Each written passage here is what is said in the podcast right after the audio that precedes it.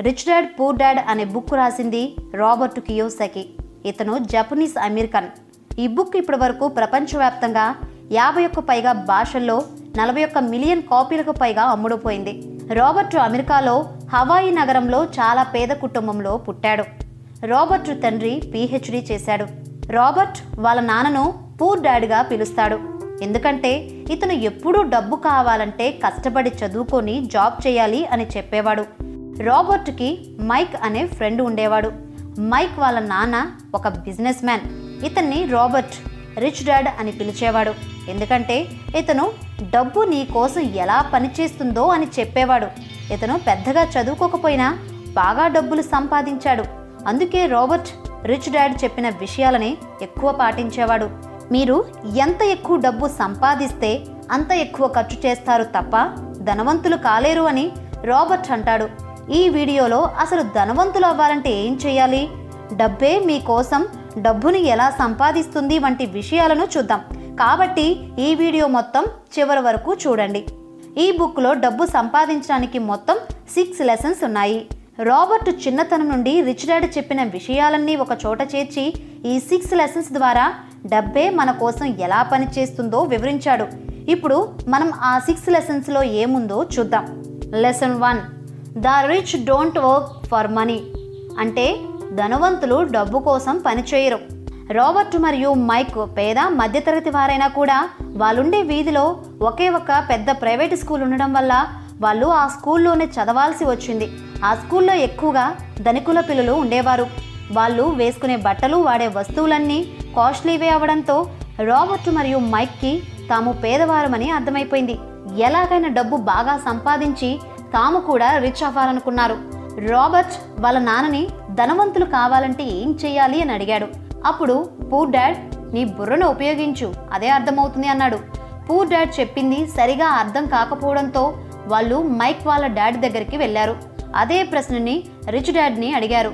అప్పుడు rich dad దానికి సమాధానం నేను చెప్పగలను కానీ మీకు అది పని ద్వారా మాత్రమే చెప్తా అన్నాడు. అలా వారిద్దరిని తనకున్న సూపర్ మార్కెట్లో ప్రతి వారం రెండు రోజులు పని చేయమని చెప్పాడు. పని చేసినందుకు పది పైసల జీతం ఇస్తా అన్నాడు.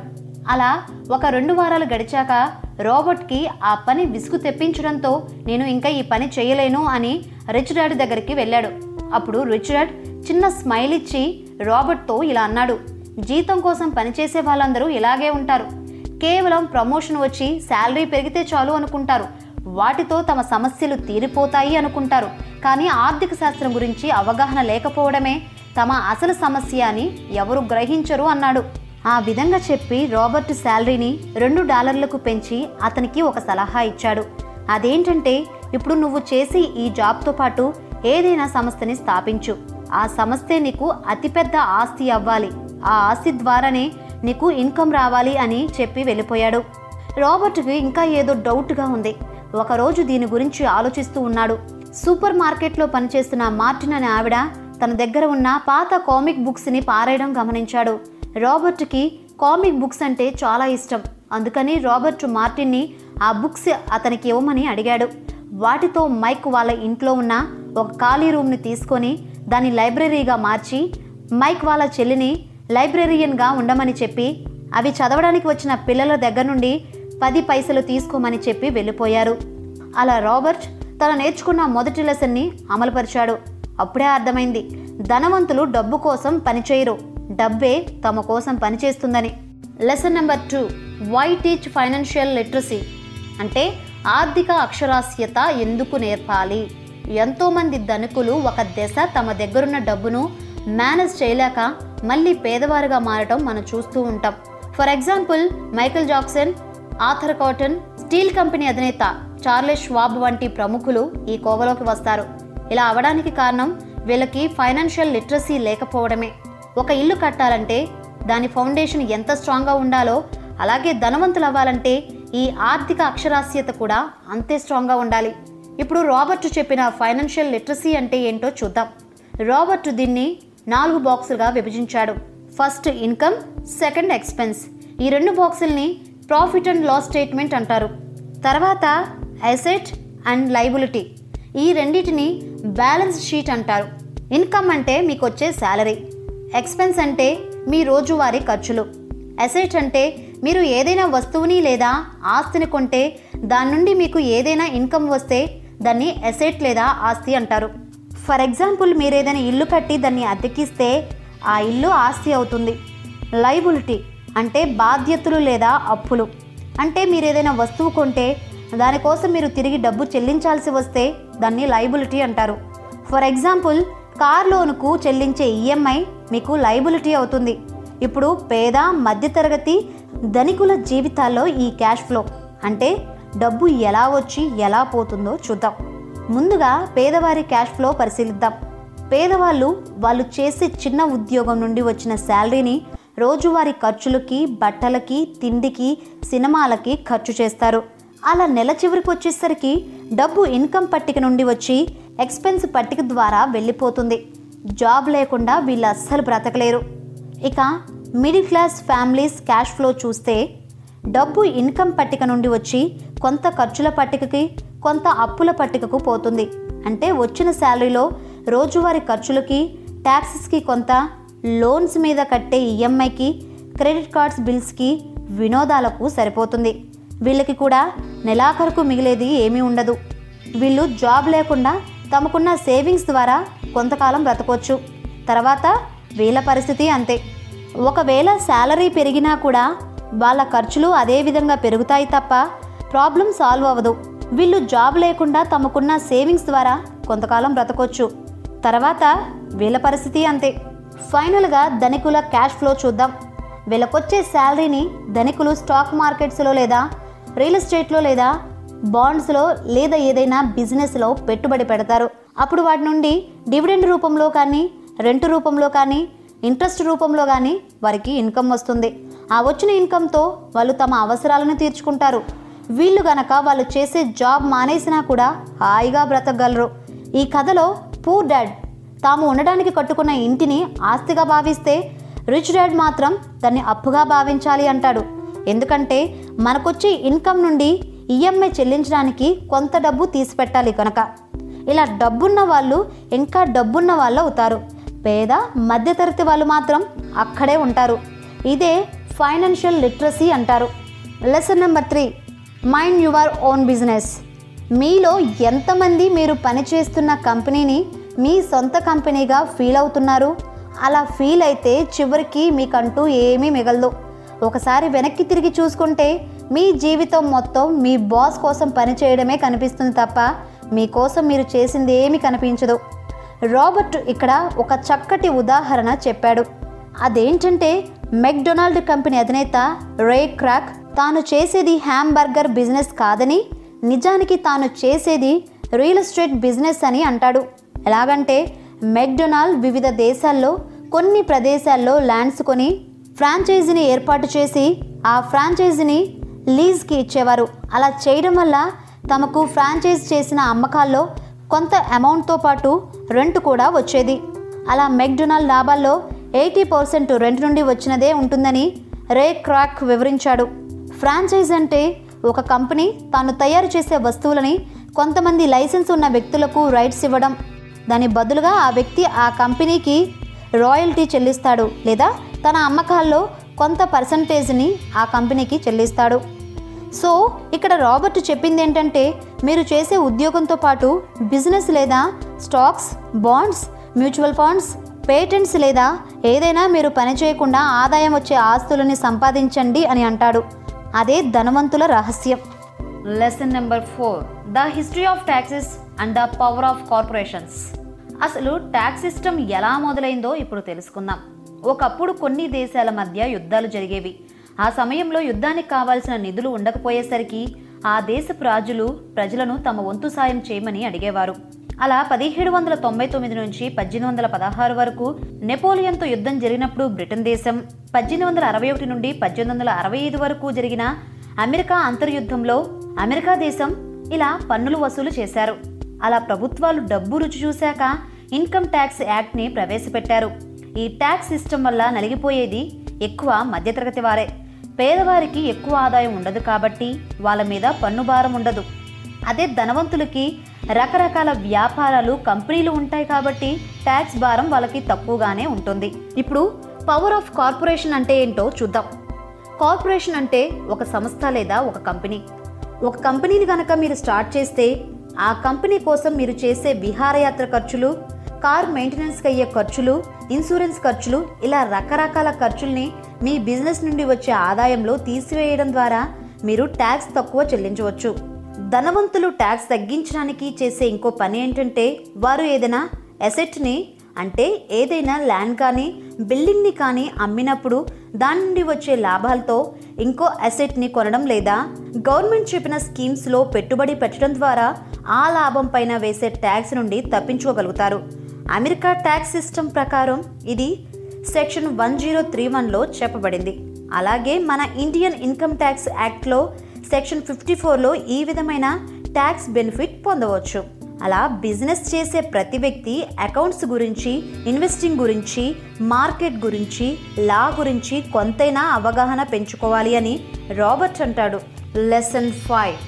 The rich invent money. Robert cash flow పేరుతో ఒక గేమ్ని తయారు చేశాడు. ఆ గేమ్లో రెండు దారులు ఉంటాయి. ఒకటి బయట ఉంటుంది. దాన్ని ఫాస్ట్ ట్రాక్ అంటారు.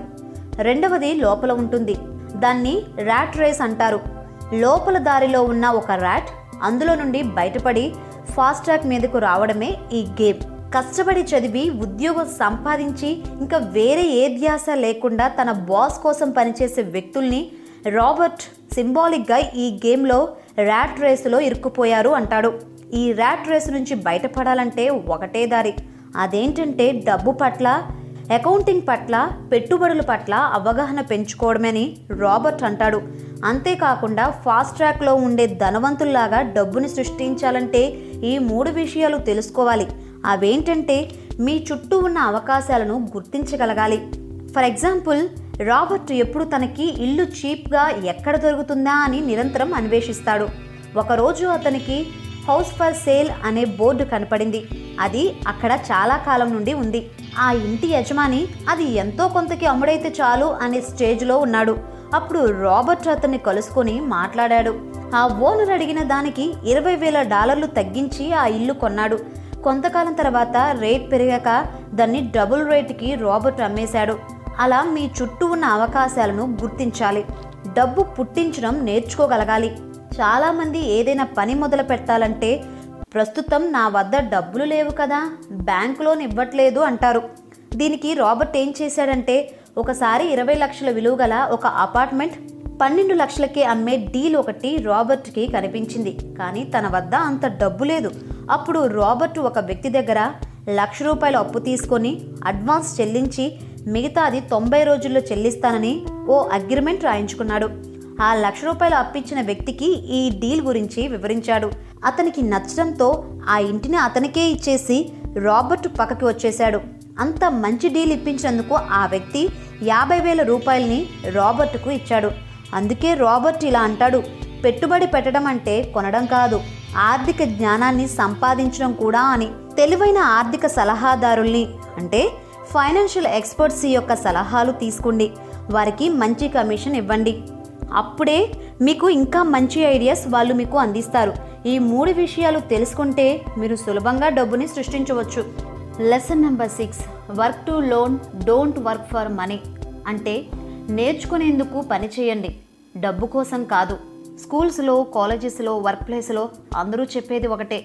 ఏదైనా ఒక దాంట్లో స్పెషలైజేషన్ సంపాదించాలని. అంటే మీరు చేసే రంగానికి సంబంధించి ప్రత్యేకమైన స్కిల్స్ పెంచుకోవాలని అందరూ చెప్తారు. అదే విషయాన్ని పూర్ డాడ్ కూడా రాబర్ట్కి చెప్పేవాడు. తక్కువ విషయాల గురించి ఎక్కువగా తెలుసుకోవాలని పూర్ డాడ్ అంటే రిచ్ డాడ్ మాత్రం ఎక్కువ విషయాల గురించి తక్కువ తెలుసుకో అనేవాడు. రాబర్ట్ ఏం చెప్తాడంటే జాబ్ అంటే జస్ట్ ఓవర్ బ్రోక్ లాంటిది. అంటే దానివల్ల మిగిలేది ఏమీ ఉండదని అర్థం. జాబ్స్లో చేరి బిల్లులు ట్యాక్సులు జీవితాంతం ఒక యజమాని కింద పనిచేయడం అనేది బోనులో చిక్కున్న ఎలుకలా ఉంటుంది.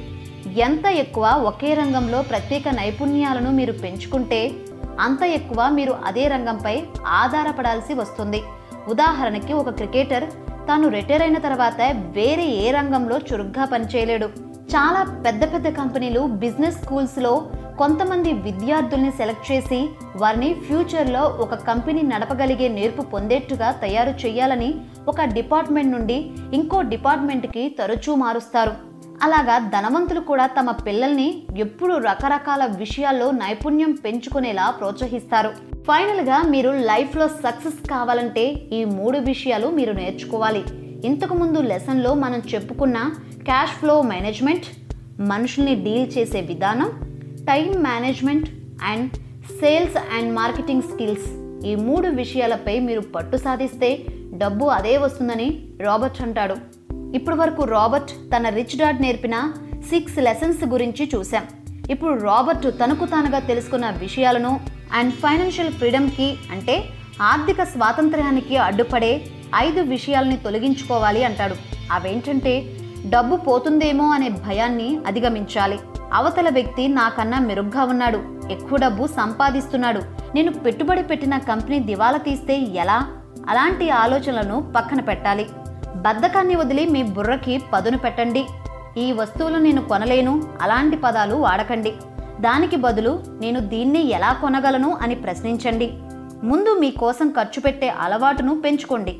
తర్వాత అప్పులు బిల్లులు చెల్లించండి. రాబర్ట్ ఇలా ఎందుకన్నారంటే ముందు మీకోసం ఖర్చు చేస్తే అప్పుల వాళ్ళకి చెల్లించడానికి డబ్బు సరిపోక ఒత్తిడి పెరుగుతుంది. ఆ ఒత్తిడే మీకు ఇంకా డబ్బు సంపాదించే మార్గాలను చూపిస్తుంది అని అంటాడు. అజ్ఞానంతో ఉండకండి. డబ్బు గురించి మీకు తెలియని విషయాలని పుస్తకాల ద్వారా సెమినార్స్ ద్వారా నేర్చుకోవాలి. ఈ బుక్ని కంక్లూడ్ చేసే ముందు రాబర్ట్ డబ్బు సంపాదించాలనుకునే వ్యక్తికి కొన్ని సలహాలు ఇచ్చాడు. అవేంటో ఇప్పుడు చూద్దాం. ఏ పని చేయాలనుకున్నా దానికి కారణం తెలుసుకొని మొదలు పెట్టండి. అసలు ఆ పని ఎందుకు చెయ్యాలనుకుంటున్నారు? అసలు మీకేం కావాలి అని ప్రశ్నించుకోండి. ధనవంతులైన స్నేహితులు కనీసం ఒకరిద్దరు ఉండేలా చూసుకోండి. అప్పుడు డబ్బుకు సంబంధించిన జ్ఞానం మీకు దొరుకుతుంది. మీరు రోజు ఎన్నో సూత్రాలు సిద్ధాంతాలు తెలుసుకుంటూ ఉంటారు. అలాంటప్పుడు ముందు ఒక సిద్ధాంతాన్ని ఫాలో అవ్వండి. తర్వాతే ఇంకో దానికి వెళ్ళండి. దానం చేసే గుణం పెంచుకోండి. డబ్బు ఉన్నప్పుడే దానం చేస్తా అంటే డబ్బు రాదు. మీకేదైనా కావాలంటే ముందు మీరది ఇవ్వాలి అని తెలుసుకోండి. బాగా డబ్బు సంపాదించిన ఒక వ్యక్తిని మీ రోల్ మోడల్గా ఎంచుకోండి. వారి ద్వారా ప్రేరణ పొందండి. లేట్ చేయకుండా ముందు పని ప్రారంభించండి. ఇవన్నీ పాటిస్తే డబ్బు సంపాదించడం చాలా ఈజీ అని మీకే అర్థమవుతుంది. సో ఫ్రెండ్స్ ఇదే rich dad poor dad summary.